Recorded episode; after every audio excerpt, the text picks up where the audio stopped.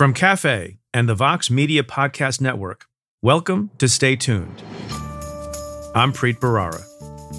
It's not about winning a fight in the room. I don't think you do the job as press secretary unless you've got like a little feisty in you. Otherwise, like, I don't know how you would do that job.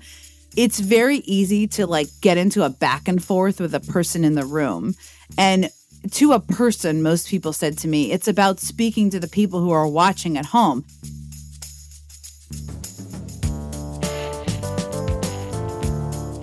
That's Jen Psaki. She served as the White House press secretary for President Biden for the first 16 months of the administration. As chief spokesperson for the president, Psaki was instrumental in messaging for the White House, often amid combative questioning from the press corps. Last year, she joined MSNBC as a political analyst and recently debuted the Sunday program Inside with Jen Psaki. Few people understand President Biden and his political orbit better than Jen Psaki. So I was lucky to speak with her just hours after the president announced his reelection campaign. We discussed the state of the 2024 race, including whether Ron DeSantis' popularity as a GOP candidate has already peaked. And we looked back on Psaki's tenure in the White House. That's coming up. Stay tuned.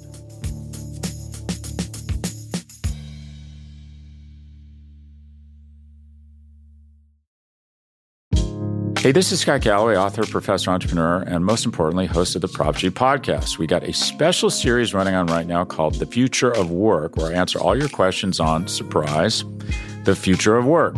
Questions including what are we missing when we work remotely, or how do we handle work life balance when a major opportunity comes knocking?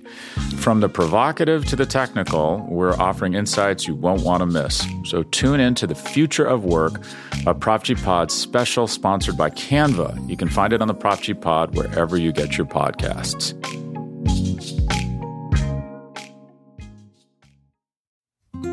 Support for this show comes from Sylvan Learning. When children love learning, they can tackle any challenge life throws at them. Sylvan's Insight Assessment can help you determine if your child is ready for what's ahead. It can also identify gaps in learning and point out areas that could be of concern for your child so they can tackle what's to come. And right now, it's the best price of the year at $29. Go to sylvan29.com to learn more and get your child's assessment for only $29. That's S Y L V A N 29.com. Now let's get to your questions. This question comes in an email from Charlie, who asks, What's your reaction to the charges against Alec Baldwin being dropped? Well, that's a great question. I'm not shocked. For a lot of reasons, Joyce Vance and I discussed on the Cafe Insider many, many weeks ago. We thought the case was generally weak suffered from some infirmities. There's some strangeness about some of the charges, and I'll mention those in a moment. I'm a little bit more surprised about the reason for the dismissal by prosecutors themselves of the charges. Now, you'll remember the charges arose from a shooting that took place on the set of Alec Baldwin's film Rust in New Mexico. And he was filming and holding a weapon and shot and killed someone on the set.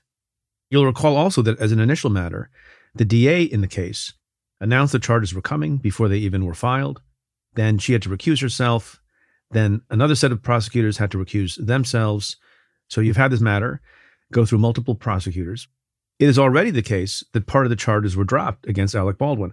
There was an enhancement of a particular charge that had to be dropped because the statute it was based on was passed after the conduct in question. In other words, after the shooting.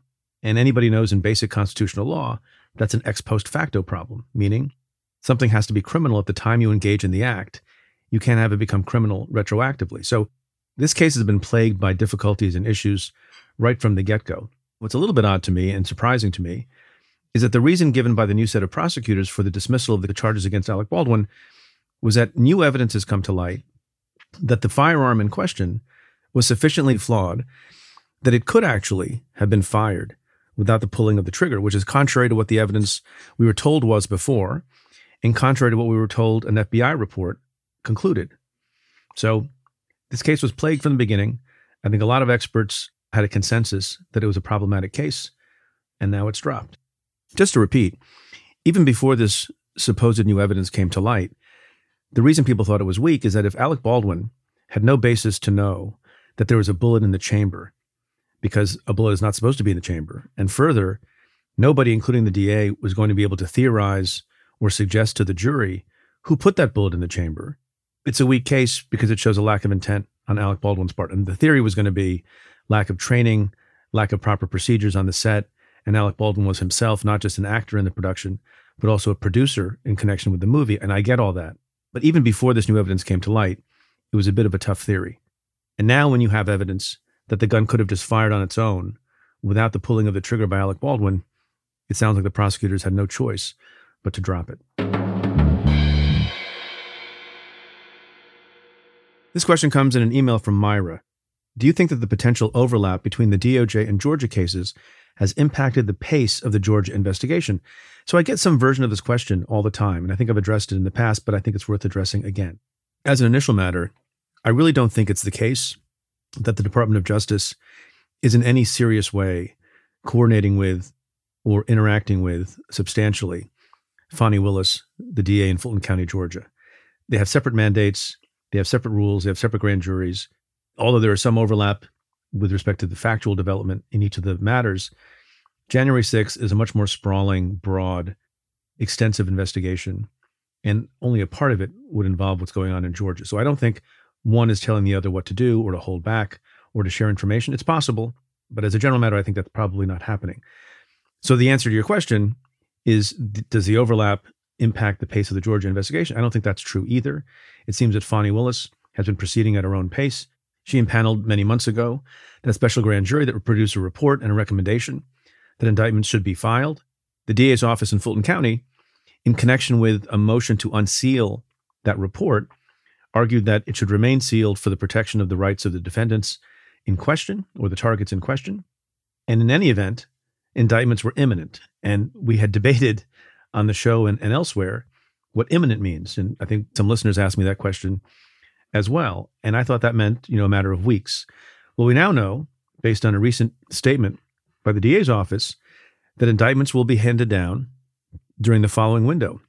And it's not immediate, it doesn't seem imminent, although maybe to some people, three months to five months is imminent. But she has said that the indictments will come down between July 11th and September 1st. Presumably, that tracks when a particular grand jury might be impaneled. And she did it in part so that local law enforcement officers and public safety officials could prepare for the eventuality of such indictments being handed down. But I think that timing is dictated by the pace of her own investigation and the procedures and policies with respect to her own grand juries, not because of DOJ. This question comes in the form of a tweet from Twitter user at Vinny Tesla, who says, This is the opposite of topical, but I'd love to hear you discuss how doing the show and talking to your guests has altered your own views during your time as a podcast. Well, that's a great and thoughtful question. And I've had to think about the answer to that question. Well, for one thing, I learned to talk less and listen more. Doing the podcast for five and a half years, coming on six years soon, has also reinforced for me the importance of preparation. It's also reinforced for me the importance of, as you're talking less and listening more, to think about what is being said and to respond in the moment. So I, I think I've become a better conversationalist and interviewer. As for your question about whether or not it's altered my views, I'm not sure but I'll think about this. I'm not sure how much doing this podcast has altered my views so much as doing this podcast has expanded my horizons. It made me think about things and learn about things that I didn't have much knowledge of. So I'll tell you a secret. Don't tell my legal guests, who I love and adore. But those are not my favorite guests on the show. People who I have an affinity for, but with whom I share a knowledge base. When I talk to lawyers about cases, I tend to know what they're talking about I tend to learn some, but it's not the same as when I have guests on who are experts in fields at the top of their fields in areas that I'm unfamiliar with, or at least less familiar with. I feel like doing this podcast week after week after week has taught me about a lot of things that I have some now facility with that I probably wouldn't have had I not been in the privileged position of doing Stay Tuned and more recently, Stay Tuned in Brief, whether that's relating to the debt ceiling or medical breakthroughs or science or AI or neurotechnology or foreign policy or psychology or how the brain functions or interest rates or the unrest in Mexico, the unrest in Israel, you name it. When I get to talk about those issues with people who are in the top of their field, it makes me think, it makes me learn, and I hope it does the same for you.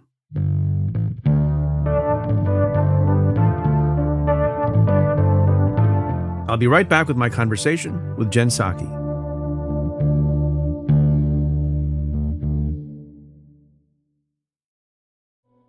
Support for this show comes from Washington Wise, an original podcast from Charles Schwab. Decisions made in Washington affect your portfolio every day. But what policy changes should investors be watching? Washington Wise, an original podcast for investors from Charles Schwab, tracks the stories making news right now and breaks them down for the average investor. Host Mike Townsend, Charles Schwab's managing director for legislative and regulatory affairs, takes a nonpartisan look at the stories that matter most to investors. He explores topics like policy initiatives for retirement savings, taxes, and trade, inflation fears, the Federal Reserve, and how regulatory developments can affect companies, sectors, and even the entire market. In every episode, Mike and his guests offer their perspectives on how policy changes could affect what you do with your portfolio. Download the latest episode and follow at schwab.com slash washingtonwise or wherever you listen. Support for Stay Tuned comes from Squarespace. In this day and age, if you're starting a new project, one of the first things on your to-do list is creating a website. That might seem a bit scary at first, especially if you've never done it before. But there are tools out there that make it easy for anyone to create their own site, like Squarespace. Squarespace is an all in one platform that you can use to build a website and help people find your ventures. Creating a website with Squarespace is straightforward and painless, even if it's your first time making one. Whether you want to sell your products or a service, or need a place to host your blog or portfolio, Squarespace can help you get your name out there and makes it easy to find on the web. They have plenty of tools to help make your website look pretty great, too, all while customizing it to fit your particular needs because your site is your own and it shouldn't be fit into a one size fits all box. Get the functionality and the unique look that you need. Head to squarespace.com/tuned to save 10% off your first purchase of a website or domain using code TUNED.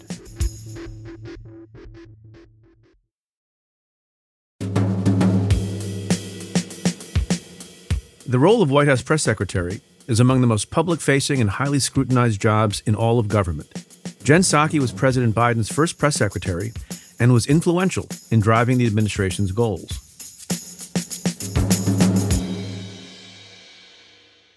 Jen Psaki, welcome to the show. Thank you for having me. It's an honor. Oh, that's that's very nice of you to say.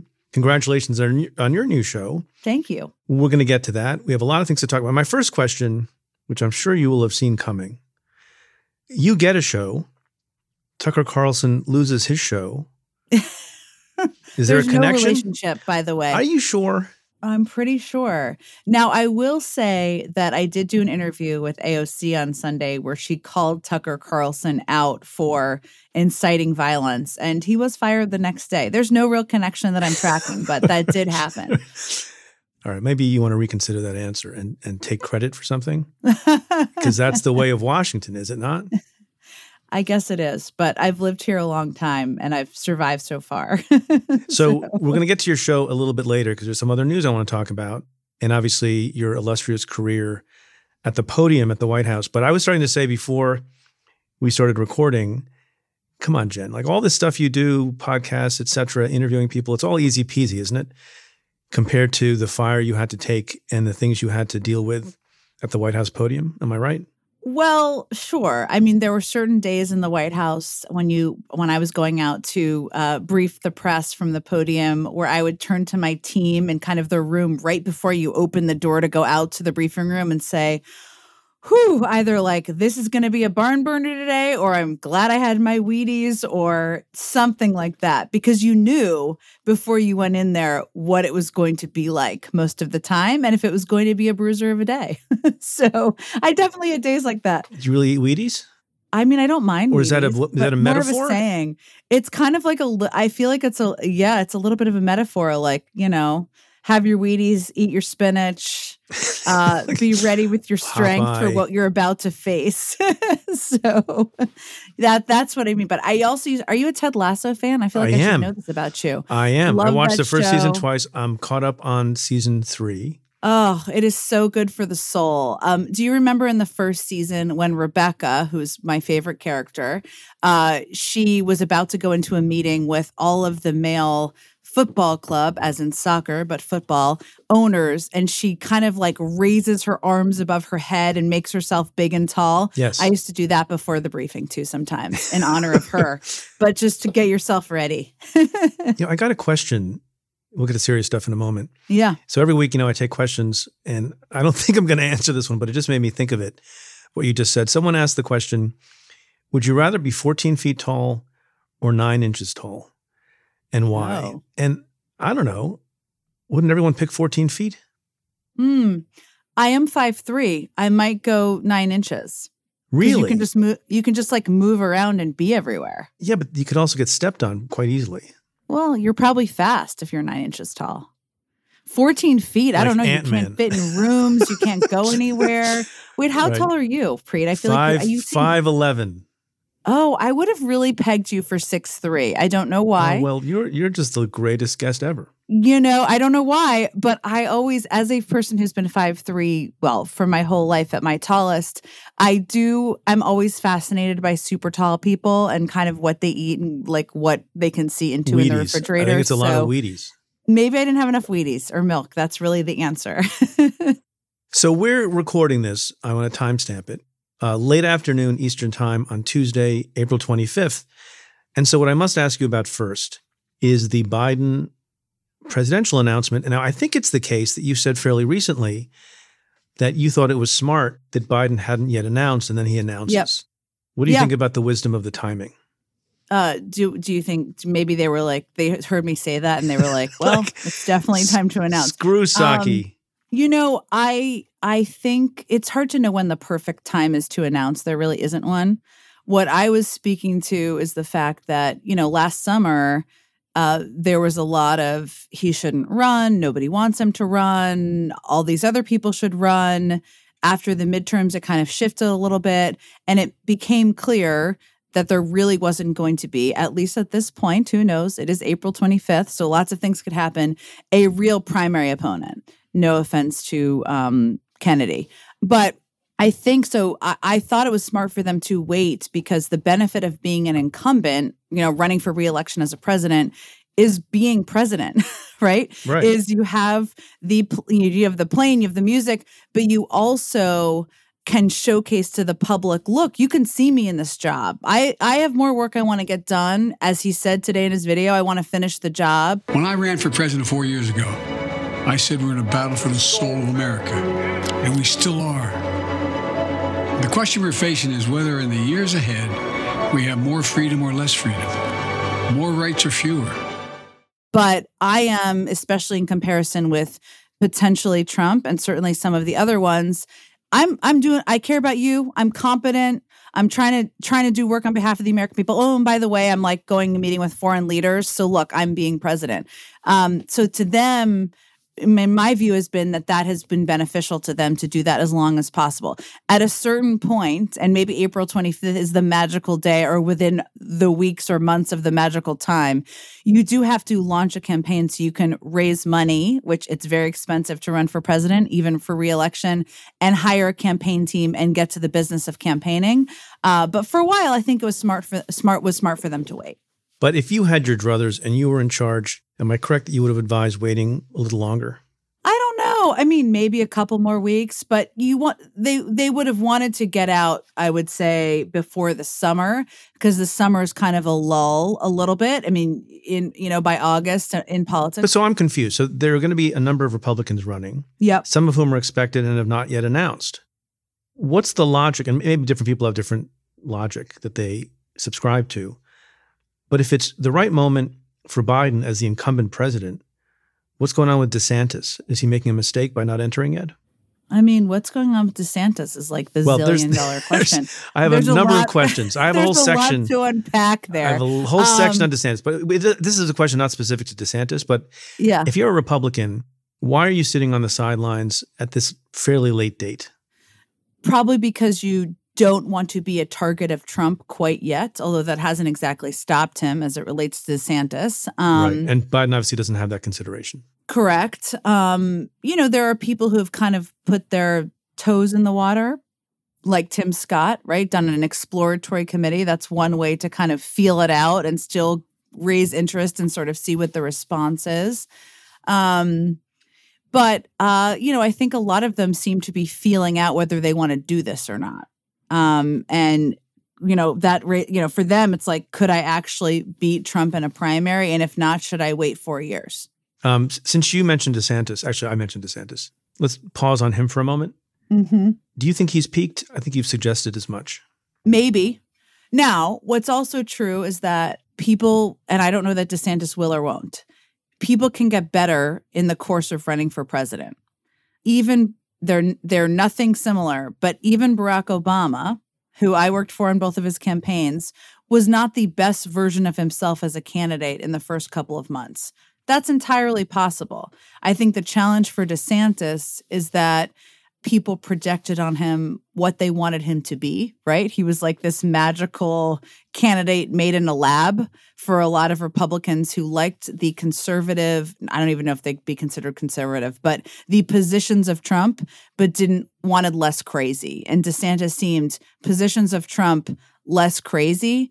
And that's why he peaked, or so far, he peaked in November after he uh, had a kind of a resounding victory in November in his own election and um, seemed like one of the only real big winners in the Republican Party at a time where Trump did not seem like a winner.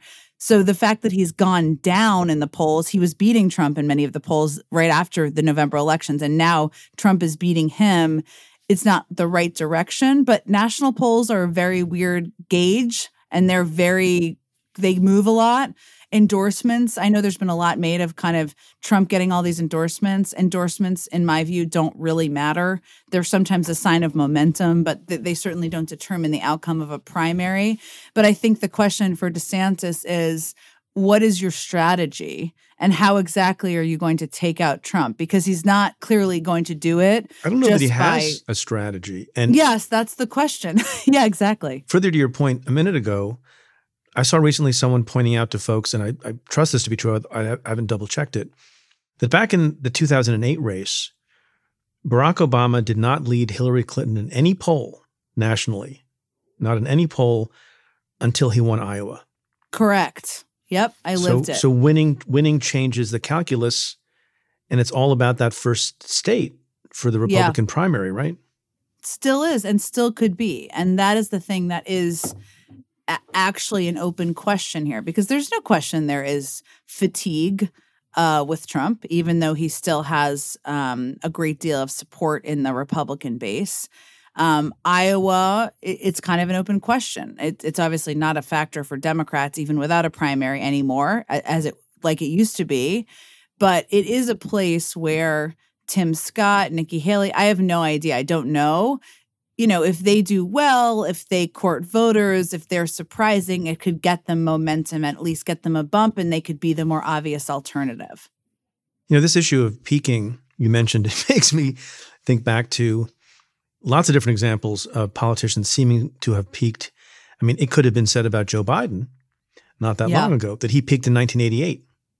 Well, well, and and he's the president I mean, of the United States, so people have people have multiple lives in politics. That's true. I mean, and and and if you look back at 2020, I mean, I was I I didn't work on any of the campaigns um, in 2020, um, and I was in Iowa doing some commentating of sorts um, for CNN and some for ABC over the Iowa caucus, and I remember kind of chatting with a bunch of the campaigns, you could feel this movement for Pete Buttigieg at the time, right? Which did end up playing out in terms of in terms of the outcome of the Iowa caucus. There was I mean, Joe Biden finished fifth in Iowa, if I'm remembering correctly. There was like nobody in his Des Moines headquarters office. At that point, everybody was saying, oh, it's over. It's done. He's going to drop out. And then, of course, that's not how the primary turned out. So the thing about presidential primaries. And it's obviously a little bit different on the Republican side because there's more primaries than caucuses. Caucuses are a little different, but is that a lot of things can happen. And if people are looking for an alternative or for Biden, it was this electability argument that was very effective for him same, it was effective for John Kerry back in 2004. Can DeSantis make an electability argument? He's not currently. Is he more elective, electable than Trump? I'm not sure with some of the policies he's recently signed in, but he may be because he seems less crazy and unstable to people. So maybe hard to know. Could there be somebody else who makes that argument? Maybe. I think you alluded to a poll at the beginning of our conversation. And the poll that I'm thinking of uh, reported that 70% of, of Democrats, I think it was 70% of Democrats, don't want Joe Biden to run again. And I think it was either that poll or another poll that said only 5% of Americans would like to see a rematch Trump Biden. With respect to Yeah. the first finding, is that a judgment on the part of Democrats that they don't like Biden or they're disappointed in Biden? Or is it just concern about his age and ability to complete a second term or, or both? I mean, it's hard to you know some a lot of these different polls that test these this data don't always ask all of those follow-up questions and I'm sure they will moving forward. In the NBC poll um, that just came out on Sunday, the reason why people who responded and said they didn't want Biden to run, the primary reason was because of his age. Now, he's 80. He is the oldest president in history. He would certainly still be the oldest president in history if he's reelected. Trump is also 76. So it's not like if Trump is the nominee, I, I'm not sure how they make an argument on the other side that age is the factor. I mean, it's like my husband said this morning, which was funny. It's like Biden was a senior in college and and Trump was like a freshman or something. I mean, it's not it's not like a massive age difference or something. But um, if it's somebody else, maybe that becomes a part of their argument. And certainly, if you watched uh, Sa- Governor Sarah Huckabee Sanders's response, which was a little strange, dark, and like the Twilight Zone uh, to Biden's uh, State of the Union, that you know she was leading with age as like with her chin, you know, so that could become a part of their argument if it's somebody who's younger. But you know, people are t- they want. They're tired. They want new people. Uh, That's not uncommon, right? Yeah. Change. which and new person? new. Yeah, that's always the question, and Yeah, nobody it's knows. it's yeah. almost crazy. Although you know, I have misgivings too, and I'm worried about. I, I'm a, I'm a big. I voted for Joe Biden. I'm a fan of his. I think he's been a very solid and steady president. I think he's been good for the country, and he was handed a lot of bad stuff, and he's made a lot of things better. But even I, you know, worry a little bit about his age and completing the next term.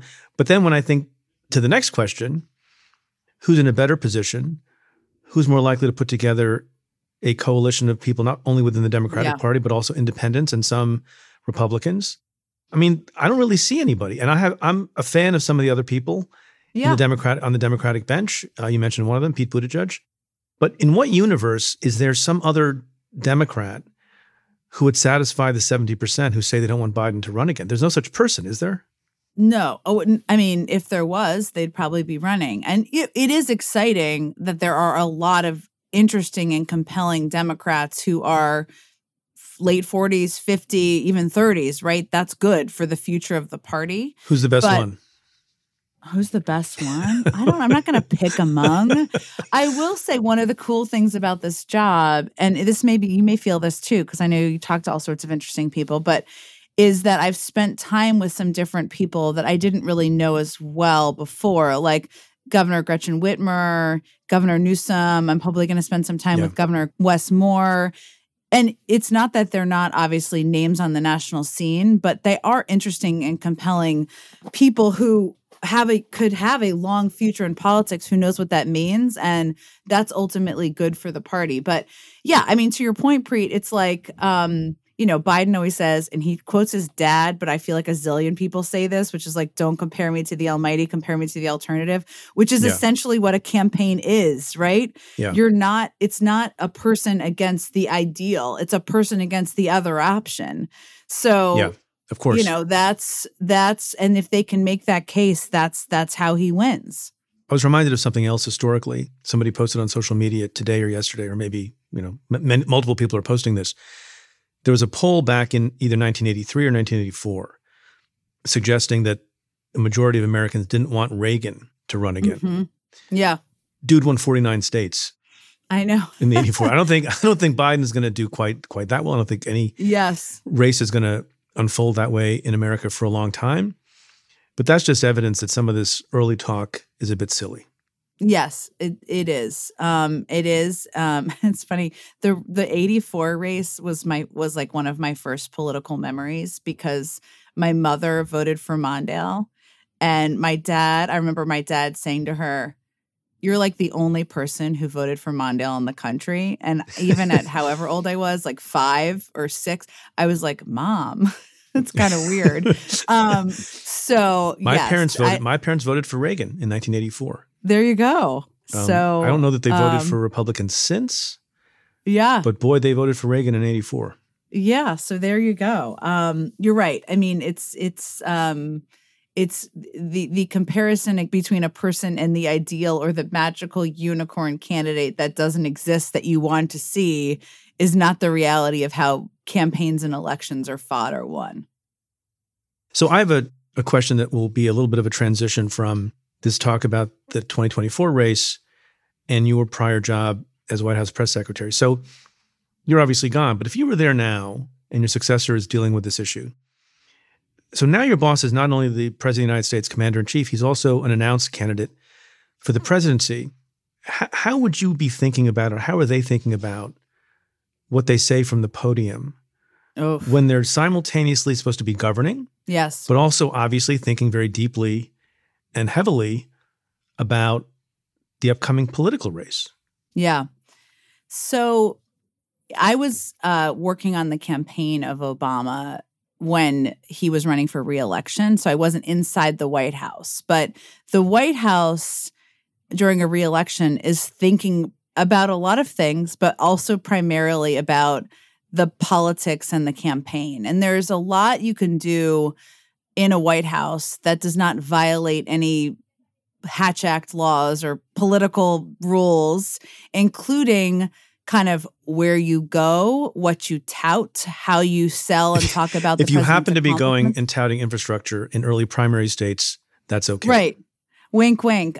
Now, what's tricky if I were in my old job and for my uh, for Karine, who's my successor, is the Hatch Act police are out and watching always um, for what you say and do from the podium. Is that still a thing given how Kellyanne Conway on down, every single person in Trump's orbit in his one term violated the Hatch Act and there was no consequence I mean, for anyone? They literally had a campaign rally on the South Lawn. But at some point, Preet, I said something from the podium when I was there, and I got a very sternly worded letter um, from the Hatch Act police out there um, from CREW about my violation of the Hatch Act. So I think Karine keeps that in mind because, you know, as much as I kind of joke, I, you don't really want to be doing that Yeah. from the podium. Um, and that's certainly not what the president wants you to do. But what you can do is you can find ways to explain, tout his accomplishments. Uh, it's not that the race is going to be won or lost on that, but it is kind of how you're judged, right? And you know, the IRA, which is like the worst named bill ever, although I understand why they did it that way. Um, I think of like Irish Republican Army, like oh, I think I think of warm, like- cozy retirement plan. I mean, whatever. Okay. So it all brings up a different thing. It does not bring up addressing the climate crisis to either of us, but um, there's a lot in there. I mean, what we learned from the Affordable Care Act, which you will probably remember was very unpopular during the first couple of years.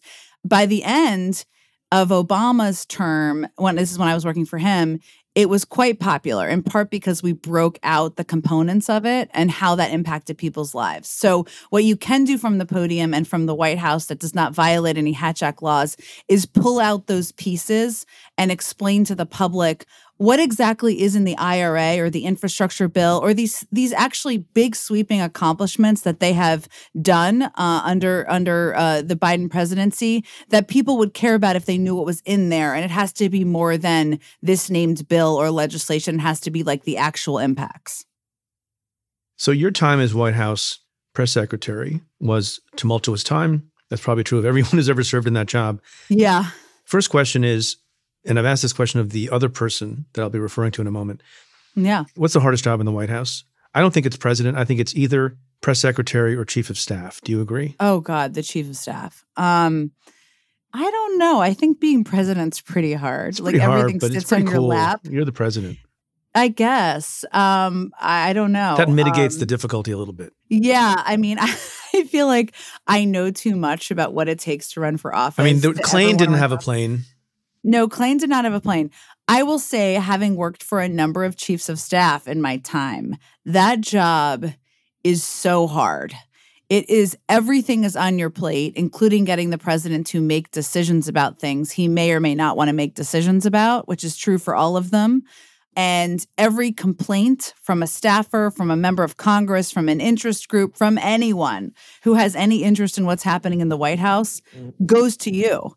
I mean, I Ron did not sleep in that job. I know because he would send like fully written speeches at three in the morning. You Right. could I don't never think he get ahead of requires it. There's some humans. I maybe, but like Was Ron was sleep. Ron create was Ron created by OpenAI? Yeah, maybe. I will say I would go into morning meetings with him and think, "Oh man, I am I'm killing it today." I woke up at 4 in the morning. I read all the newspapers. I know what I want to say. I know what my questions are, and I'd get there and it was like I wanted to tell Ron something he didn't know and never I could I could I don't know if I ever stumped him. Um so that job is hard and horrible and any person who's ever had it who I know, Denis McDonough, Rahm Emanuel, I mean, it it makes them like almost breaks them as a human. It's so hard. Presumably, you consulted with various of your predecessors Yeah. on the Democratic side. Did you talk to people like Dana Perino and others on the Republican side to get their advice and counsel on how to do that job? Yes, I did. Um, and over the years, I've talked to Dana Perino, and I also talked to Dana Perino before I started my current job. Um, I've also read all of her books um, too, and some of them talk about her time there. I did talk to um, all of the Democratic what press secretaries. I'm fairly certain. Um, I didn't talk to the Trump era press secretaries, although when I was leaving, have you ever heard there, there's this tradition in the in the press secretary's office of the flak jacket which this No. flak jacket had been there it's actually a pretty cool tradition it had been there for a long time and every press secretary and it was kind of an old men's blazer every press Was it, secretary was it green? Is it like the Masters? You know, okay, so I've never seen, I didn't see it because it wasn't there when I started my Oh. job, but it had been there for decades. And every press secretary left a note for their successor in it. Now, there's a dispute as to when it disappeared. I don't know. It was there when I left the Obama administration. So, and it was not there when I started. If there were classified documents in the blazer, they probably went to Mar-a-Lago. we may, maybe at Mar-a-Lago. If anyone finds an, a men's blazer with notes in the pocket, but I did reach out to and engaged with kind of almost all of my predecessors um, around that because as I was leaving, I was like, I want to replace the flak jacket and kind of reach out to people to put notes in because it is kind of this nice tradition. Now I Yeah. did So replace did it with a women's a women's bright yellow blazer, um, but I did make one of the tall men on my team try it on to make sure in case it was a man who was a press secretary in the future it would fit him too. Okay. So, but I did reach out to all of them, and it was interesting. uh, They mo- almost all of them replied, and and I didn't get all the notes by the time I left, but uh, hopefully, I think they've acquired some of them since then to put them in the pockets. Was there a variation as a general matter in the advice you got from the Republican press secretaries as compared to the Democratic press secretaries? You know, surprisingly, not as much as you would think. Because one of the things that a number of people, and now this is a couple years ago, so I don't, and I sometimes like I wish I'd written this all down because they all had interesting things to say. But one of the things that was consistent that people told me was it's not about winning a fight in the room. I don't think you do the job as press secretary unless you've got like a little feisty in you. Otherwise, like, I don't know how you would do that job. But it's very easy to like get into a back and forth with a person in the room.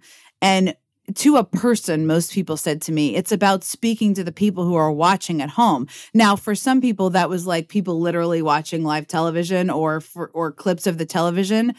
You know, there's also now obviously a range of ways people consume information, but that was one of the pieces of advice um, a lot of people gave me, which was so important to remember. The other piece of advice people gave me was remember kind of who you're speaking for and you have to send a clear message early on that you have a direct you have his ear right because that's what your value is right? You people don't care what i think. They cared what i was saying on behalf of president biden. And so i made it a point early on to ask him some questions where I could say, and this became natural as I was in the job for a while, but where I could say, Oh, I spoke with the president about this, or I asked him about it this morning to kind of show that. I want to ask you how you're prepared every day. It's fa- it's fascinating to me. Preparation is all the things. Is this true? Is it? I feel like being a lawyer. Is this true?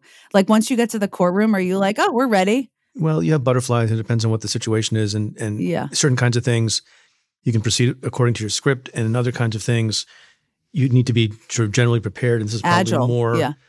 your experience and and go with the flow. You know, as they say, you know, in a box, you know, your plans go out. Something like your plans go out the window when you get punched in the face that first time, right? But it's endlessly fascinating to me how people do their jobs and how they prepare Yeah. when they have public facing jobs. So remind people in normal times how often you went to the podium in a week. Five times a week. Right. So every now, did you have to do that? Was that the tradition? Could you have done less?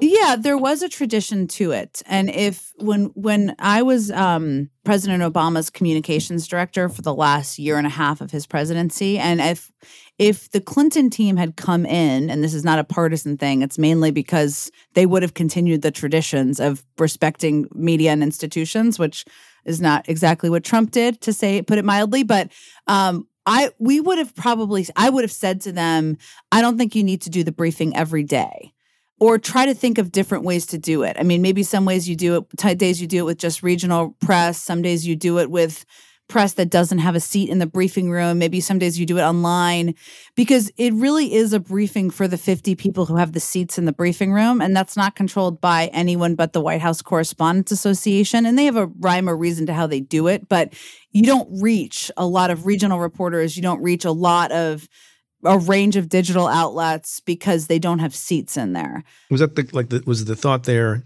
It's like second semester of senior year in high school. Your grades don't matter as much. You don't have to come out five times a week.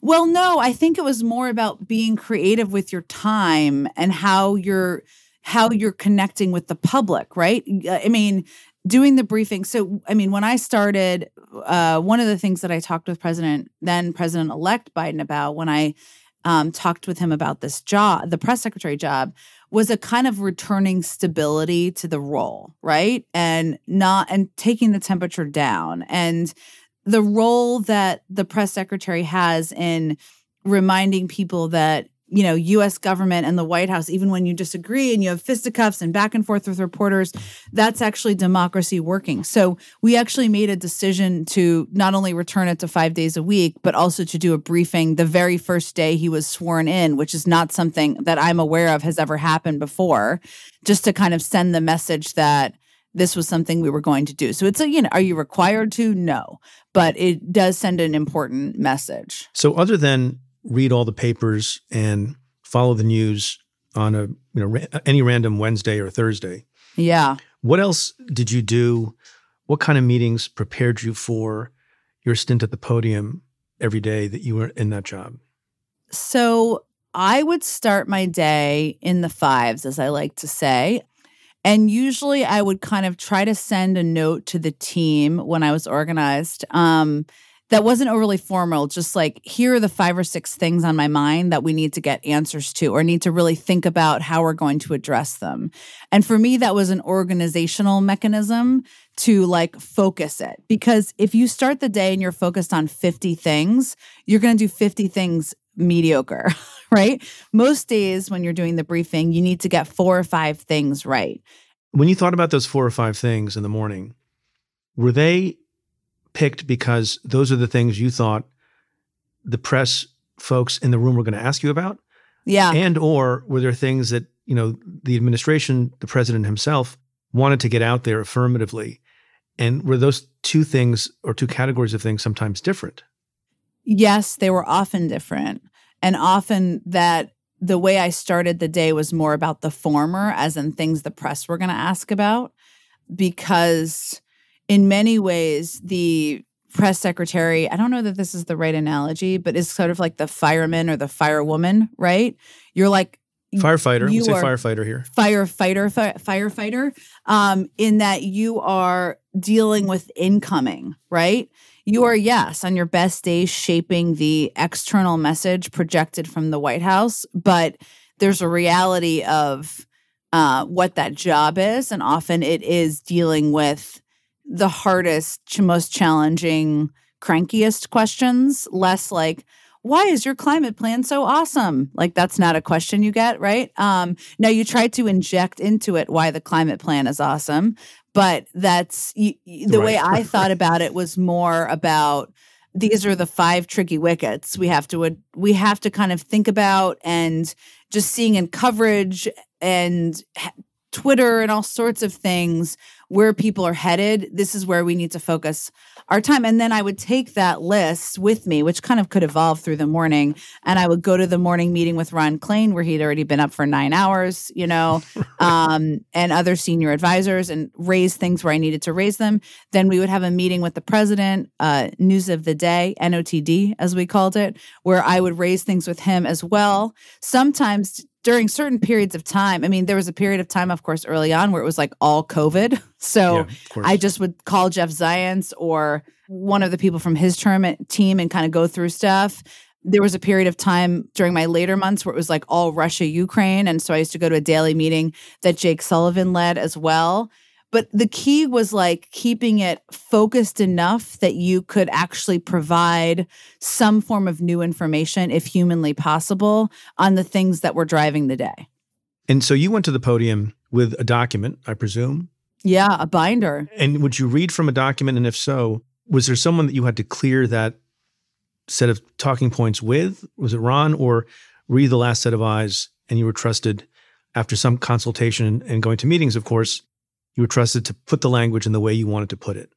I would run so there was I you would get a ton of stuff from different departments before the briefing and the team the press team which isn't that big at the White House it's only 10 people but they were broken down by what we called beats just like reporters do right one guy Kevin Munoz who he knew so much about covid by the end we called him Dr. Munoz um, you know, would do COVID, right? Vedant Patel, who's now at um, the State Department, did immigration and climate. I think I told him I gave him all of the easy jobs, which is obviously a joke. Um, you know, so it was, it was broken down by issues, and you would get a lot of paper from them. But there were certainly times and days and weeks where it was like I just had to kind of cull together what I was going to say. And yes, I would run them by. You know, if it was Russia, Ukraine, Jake, Jon Finer, how does this sound? If it was um, something that was about, um, and there were many days like this, a um, negotiation on the Hill, Ron, Steve Ricchetti, Louisa, others. There's a certain, and again, this this must be there must be an element of this in the courtroom. I don't know. Maybe I like should go to law school. It seems like it seems you'd be like pretty good. Cool I think you'd profession. be pretty good. But um, there were you, there's a certain agility or, or trust that's required when you're out there because you can't, you know, there you read some things from the paper. It's like if there's like statistics about the GDP, I'm not going to know those by memory necessarily, but a lot of it is kind of that back and forth banter, and you need to be able to know what your parameters are. And so it's really about what your parameters are. And obviously, as the press secretary, you're not the principal, you're not the elected official. But would you also, like politicians do, and I worked for a senator for four and a half years. Yeah. When you thought about what you were going to say, were you conscious of sometimes trying to say things that would be sound bites and that would be picked up in the media, or did you not do that? Sure. I mean, I think you have to think about that. Not in a way that is gross and i don't mean gross i mean like in a way that's so obvious right? But you want to have good lines because you want it to get out beyond you the want to yes you want it to get out beyond the room and you want to be able to explain it in a way that is digestible to people and sometimes that requires analogies it requires comparisons it requires a, a hit on somebody who's the the the your foil. It's sometimes good to have a foil, right? Um, so those were all You showed that many, many times. Yeah, it's fun to have a foil sometimes, a lot of time. Um, so there was so you know the the people who are the best writers of communications political messaging are ones who can take super complicated things and make them digestible in a way that doesn't sound like a poll tested talking point, but sounds like digestible English. And I fortunately worked with a couple people, a bunch of people who like we could batter think bat things around together and try to figure that out from time to time. I'll be right back with Jen Psaki after this.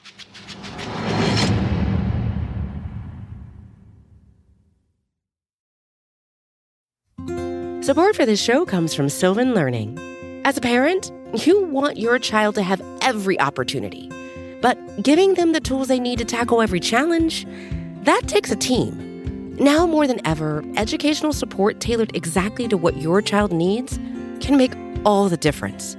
That's why parents have trusted Sylvan Learning for 45 years as the ultimate teammate in their child's educational journey, instilling in them a love for learning and a passion for reaching the next level.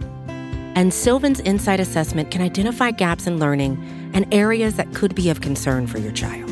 It's a 360 degree view into your child's learning that you can't find anywhere else and helps ensure that your child didn't miss something in school that might put them at a disadvantage in the future. And right now, it's the best price of the year at $29. Go to sylvan29.com to learn more and get your child's assessment for only $29. That's S Y L V A N 29.com.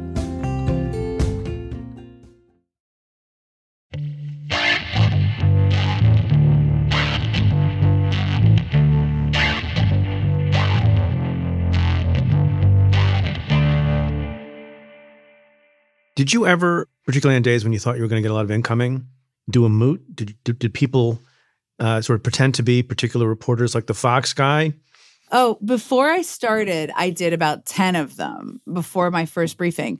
You know, you do kind of mini moots, right? Where you'd say, okay, you guys pretend to be the reporters. I just want to kind of like, because people, because the the press team can anticipate where conversations are going to go in a way that like you may not think of. So we would sometimes do mini moots to go through what the banter or what the direction you know it might go in was. And who played the Fox guy?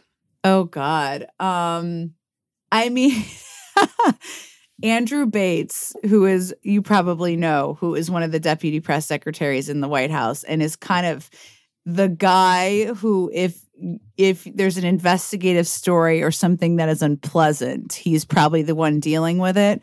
I think he probably played the Fox guy the most.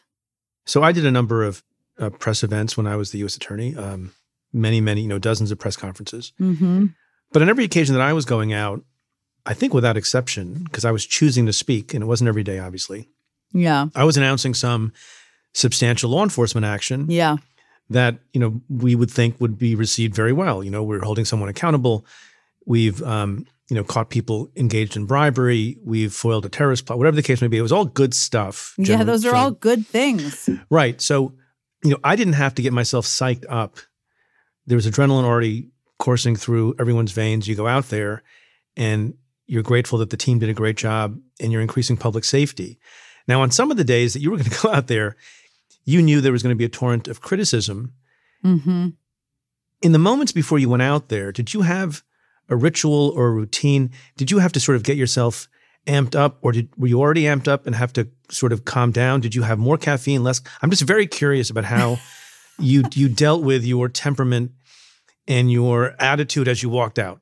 So John Kirby, who you probably know, yeah. but and I used to talk about how regardless of what was happening, even on tough days, the briefing was always the best part of the day because by that point you kind of had what you had to say. Um, and you kind of it was a little bit of a test of sorts. Um, but yeah, I mean, there were days where either there wasn't new information we could share because the negotiations over a bill or an issue were sensitive. I couldn't share information because it was a national security issue and stuff was classified or so sensitive it would put something at risk. Or just we were under fire over something, justifiably, many times, sometimes not. And you knew that you'd have to kind of go out there and answer sometimes questions 10, 15 times. And so you know, most days I could kind of get myself psyched up for it. There's like a funny video. I think it was from my first briefing where Karina are kind of like dancing or shimmying or something right before we are just like shaking it all off.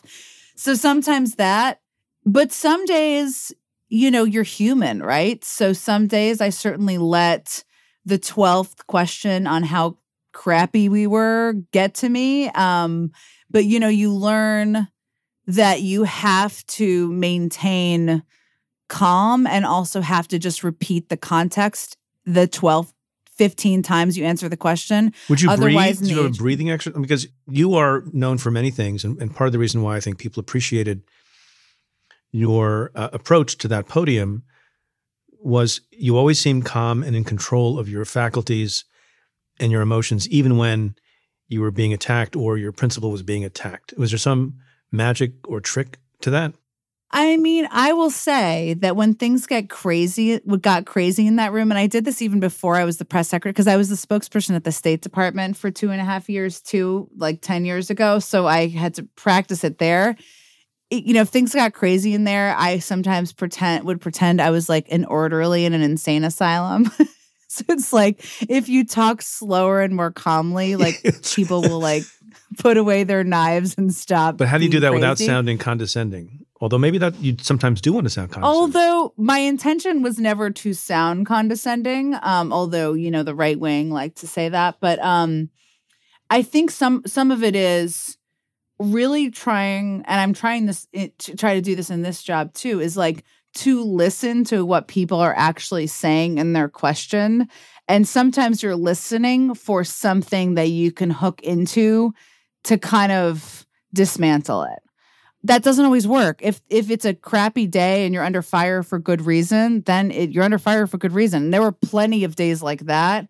But sometimes, you know, my fa- my favorite thing people used to do, which is a very Trumpian thing to do, is to say some people are saying, some people are are Yes. saying, and it's Well like sourced. who's the some people? For well, and it's also even the, some people. If it's a person who's walking by the White House, I really, God bless them. I don't care. It doesn't matter what they have to say. I mean, it matters, but it's not turning the course of like policymaking. but sometimes some it's a lie. Senators, Yeah. right? I know it's yeah, like well, Sarah some- Huckabee Sanders, and maybe this is you know because it's parochial to me and the Justice Department, just got up there and lied and said some FBI agents were complaining about Jim Comey's tenure, and you know, Yeah. Jim Comey is a complicated figure at this moment, Yeah. but she just got up there and lied. Yes. And and by the way, we know that because it was admitted in connection with the Mueller report, Yes. you know, a year and a half, two years later. Yes, so it is, and sometimes, unfortunately, and I don't think this is malintent, but for most people, it gets repeated,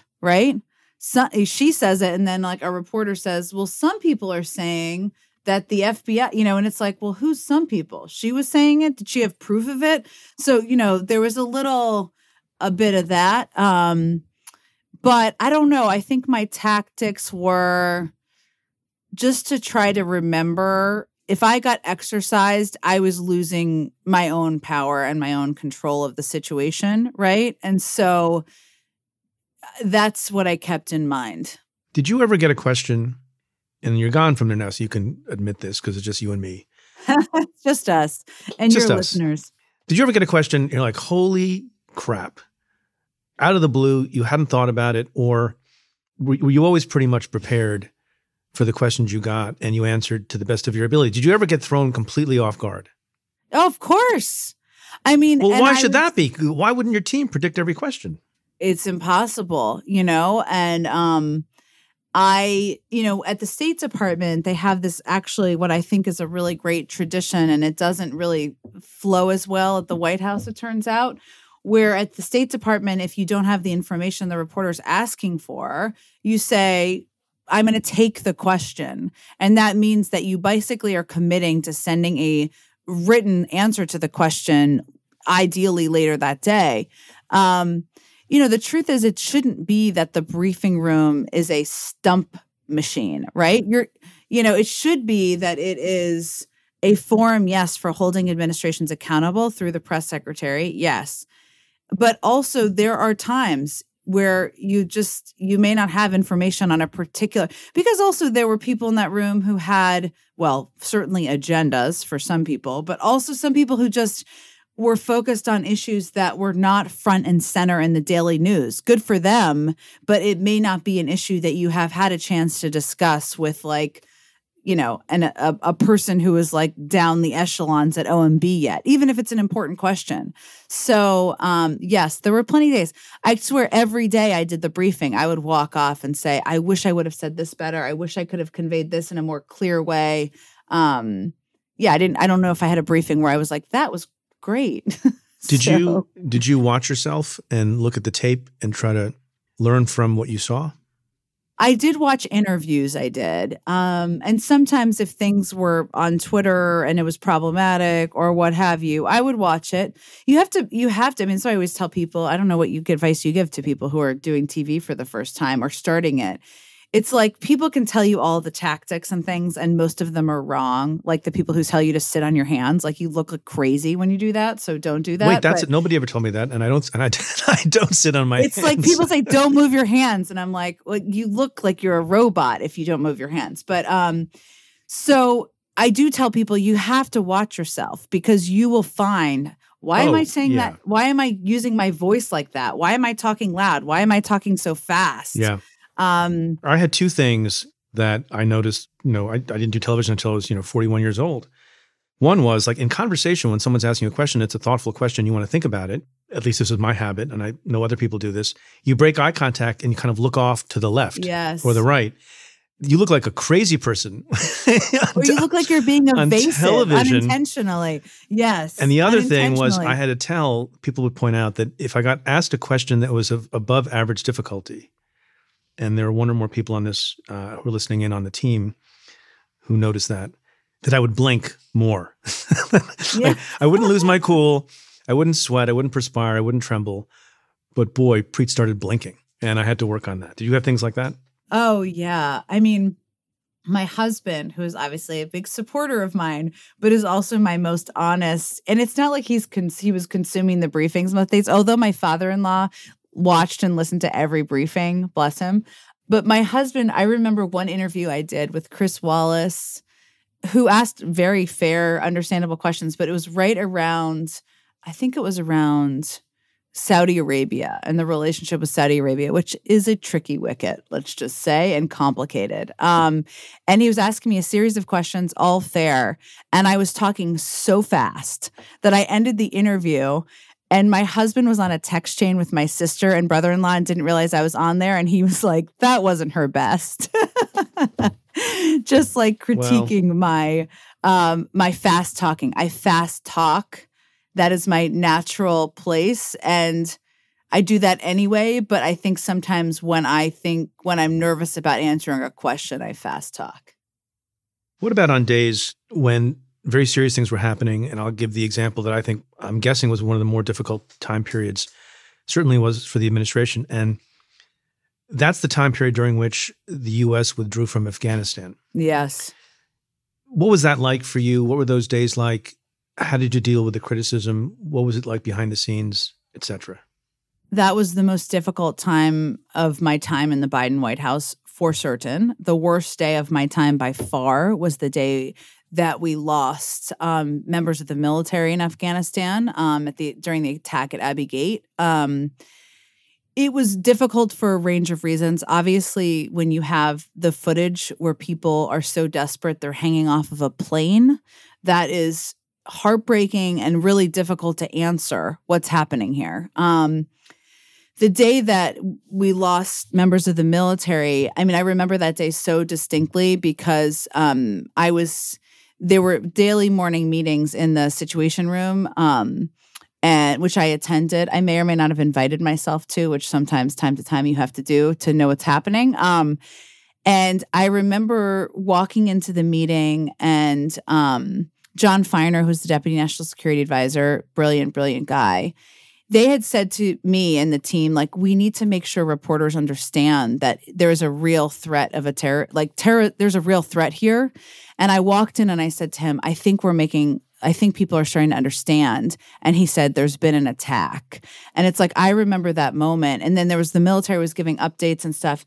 And that day was just so, you know, the president in that moment, obviously, it's heartbreak. It's the worst day. It's the worst thing that can happen when you're a president. Um, and he, f- finding a way for him to meet that moment and what he was going to say. And then I was going to do a briefing after him you're thinking like how can i possibly i'm not making things better i'm not even like making the press better like this is a horrible day in our country but all you can do is try to bring people inside the room of the emotional reaction and what was happening and and and what was happening behind the scenes. And what's also was so hard about that period of time was that you were watching, you know, people who were picking between terrible options, right?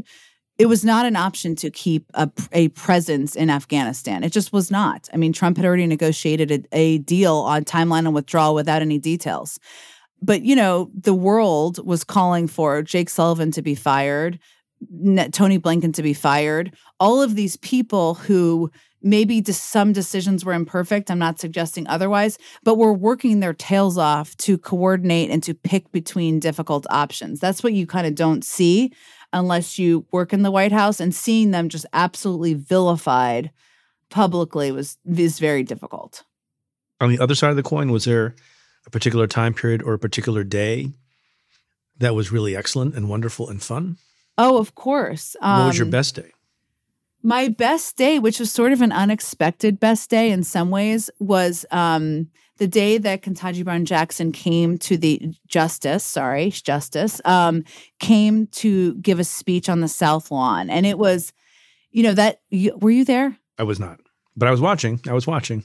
It was one sometimes in the white house you get so in your foxhole you're like i can't i can't go to the event i can't do the thing i can't take a moment because i have so many things in my to-do list and my inbox and i felt like that that day and then i just decided kind of last minute that i wanted to just be there because i would regret i knew it was like shortly before i was leaving the white house even though that wasn't known publicly i knew that i didn't i didn't have that much time left there so I went out and I sat, you know, out on the South Lawn. Um, and and her speech was just remarkable and so moving and amazing.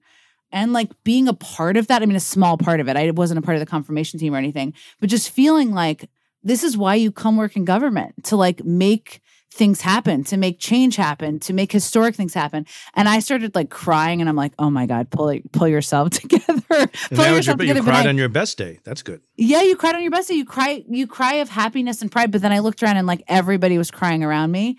But that day was probably my my best day, and also the day the Olympians came. I was like a I'm an Olympics freak. I just like it was so exciting. Um, so yeah, but I had a lot of great days. You're just reminding me. Um, of a couple of my own experiences because you go and do this job and I've had amazingly privileged experiences and I got to do these great jobs. You've got to do these great jobs in government. I remember the first time I walked into the Senate Judiciary hearing room and I saw 19 senators who represented, you know, a couple of hundred million people and thought to myself like I get to be here. And then you forget that, right? Because, you know, you have yeah. work and the senators yelling at you you have people who are, in, in your experience, who are, you know, yelling, asking for materials and and wanting to follow up, and reporters are in your face, and you can sometimes forget where you are and how special it is. And yes. I, you know, I knew I was leaving the Senate. I had some some time before I got confirmed to be the U.S. Attorney. I think I've told this story before. I went and I took Robert Caro's Master of the Senate, the hardcover version of it, and I went to the floor of the Senate and sat in the staff area, and just and I read the first chapter, which is which is about the desks of the Senate knowing I probably would never sit there again. Yeah. How often did you forget or remember that you were in the White House and at that special podium? You know, I tried to remind myself, and I don't remember who said this, but probably a lot of people. If you ever are working in the White House and you walk out the North Gate, which is the one that's kind of in the front of the White House, and you don't feel this how special it is the place you get to be in, then you are, it's time to go. But one of my favorite places to walk up, so there's a set of steps that connects West Exec, which is this this street that's closed off from the public between the executive office building and the West Wing. And I used to park in on West Exec when I was the White House press secretary, and you could walk in kind of under an awning that's on West Exec. But most days I tried to walk the slightly longer way where you'd walk up the steps that that kind of go up to right in front of the West Wing lobby because you walk up those steps and as you're walking up you see the residence, you see the White House and it's just a reminder of the place you're in. And I did that as often as I could because it was just that reminder. Um, and, you know, I tried not to forget. And even on my last days, you know, I I did try to kind of take a walk around the East Wing and the residence and places where you just don't know where life will be and you can't take for granted whether or not you will ever be back in some of these places and rooms and buildings again to your point. Yeah no i think that's exactly right. How would you describe we've talked about the job a bunch. How would you describe what you understood your mission to be? You know i think the mission of the job in general is to be in many ways a go between the press and the administration. And so you have a responsibility to the press always to of course be honest and provide them the level of detail you can but you also have a responsibility to the administration and you become there's a push and pull which is again a healthy part of democracy i do think that the job and the time i had it had a different almost i don't want to say more important but uniquely important because of the time we were living in, still are living in, I guess, um, role, which was to play a small role in trying to kind of rebuild some trust in the institution of government and the fact that government values the role of, the, of the freedom of press and that part of our democracy. Now, that's not something like one person can do, one job can do, one office can do but that's something we talked about. Like we uh, called it like Operation Rebuild Trust, which is a little hokey, but like we kind of reminded ourselves that that was like a real central part of our jobs. So now you have this TV show on MSNBC yeah. on Sundays, which is doing very well. Congratulations. It's called Inside with Jen Psaki. And so my question, how would you describe your mission on the TV show? So you know, my mission, what I come to this with is, of course, a lot of experience sitting in all these different rooms I've been talking about the Situation Room, the Oval Office, lots of campaign buses. And what I hope I can do is peel the curtain back and really ex- help people and the viewers understand what's actually happening in all those rooms. And that is something. Uh, I'm not the only person who can do, but I did spend a lot of time in all those places. And so I hope I can bring a unique perspective to. What I also am trying to do is, you know, I came to this and said to to you know my many bosses here, um, Cesar Conde, Rashida Jones, and others. Like one of the things I took away from working in government and for politicians for so many years is that people are often caricatured right for good or for bad you know you you can only really be one thing or two things in the public eye and i really wanted to showcase different sides, all the sides of some of the people who are playing prominent roles in government, running for office, working on certain issues. So that's kind of another thing that I've had fun trying to do so far. And, you know, we're going to keep trying to do on the show. You have said about the TV show, quote, I am not going on television to be a mouthpiece, end quote. Yeah. But you're not pretending to be totally nonpartisan and down the no. middle. You're a Democrat and a progressive and you supported Democratic candidates before. So, so what did you? So, how do you mean that statement about being a mouthpiece? I mean that that I am not here to speak on behalf of the Biden administration. If you're interested in how they are, why they're making decisions, how they're making them, one, I'm not sitting in the room. I haven't been in the room for 11 months. I have a lot of contacts there and I can talk to a little a lot of people there and convey here's what they're saying about what they're doing. That's part of it.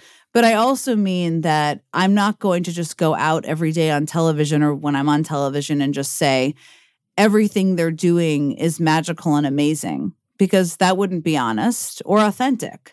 I'm also not going to go out every day and say, he's terrible. They're, uh, you know, actually, uh, I'm neutral on these issues that I've been fighting for for many, many decades. So I think what I'm trying to convey is that what I can bring to this is kind of insight and perspective on like how these things actually work, what's happening on a campaign, what's happening in a White House, how Congress is what they how they think about stuff.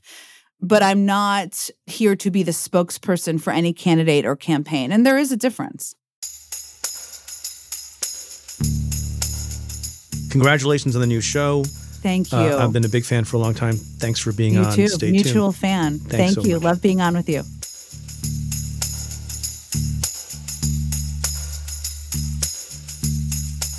My conversation with Jen Psaki continues for members of the Cafe Insider community. We discuss how she thinks about impartiality in journalism. To try out the membership for just $1 for a month, head to cafe.com slash insider. Again, that's cafe.com slash insider.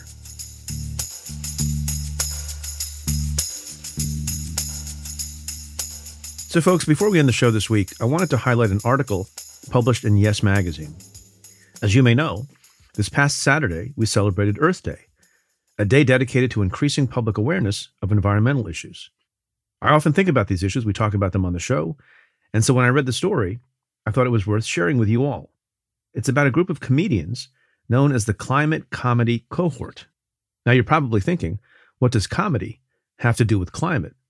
Climate change is no laughing matter, and that's a fair point. But this group is here to show you different.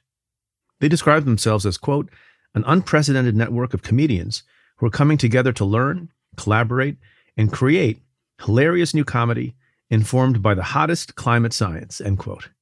The program includes a nine month fellowship and comedy contest and was created by American University Center for Media and Social Impact and Generation 180, a clean energy nonprofit organization.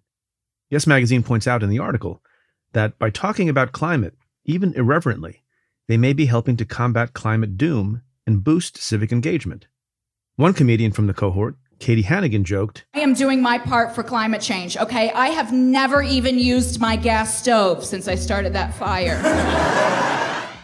Kat Evasco, a comedian on another show called LOL Climate Change, says, We aren't big on sharing data and statistics. What we are looking for is how does this show up in human experience? Of course, humor can be a powerful tool when it comes to engaging with and relating to others. I've talked about this before, I've thought about it a lot, especially during my time as U.S. Attorney of the Southern District of New York. Difficult situations, high stakes scenarios sometimes require a little dose of humor. As these comedians know, humor is vital to any serious business. That includes climate change and the environment.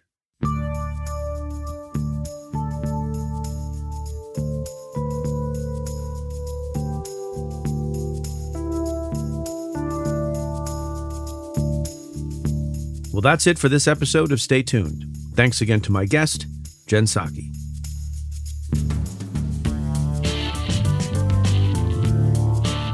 If you like what we do, rate and review the show on Apple Podcasts or wherever you listen. Every positive review helps new listeners find the show. Send me your questions about news, politics, and justice. Tweet them to me at Preet Bharara with the hashtag AskPreet, or you can call and leave me a message at 669 247 7338. That's 669 24 Preet. Or you can send an email to letters at cafe.com. Stay tuned is presented by Cafe and the Vox Media Podcast Network. The executive producer is Tamara Sepper. The technical director is David Tatasciore. The senior producers are Adam Waller and Matthew Billy. The Cafe team is David Kurlander, Sam Ozer Staten, Noah Azulai, Nat Weiner, Jake Kaplan, Namita Shah, and Claudia Hernandez. Our music is by Andrew Dost. I'm your host, Preet Bharara. Stay tuned.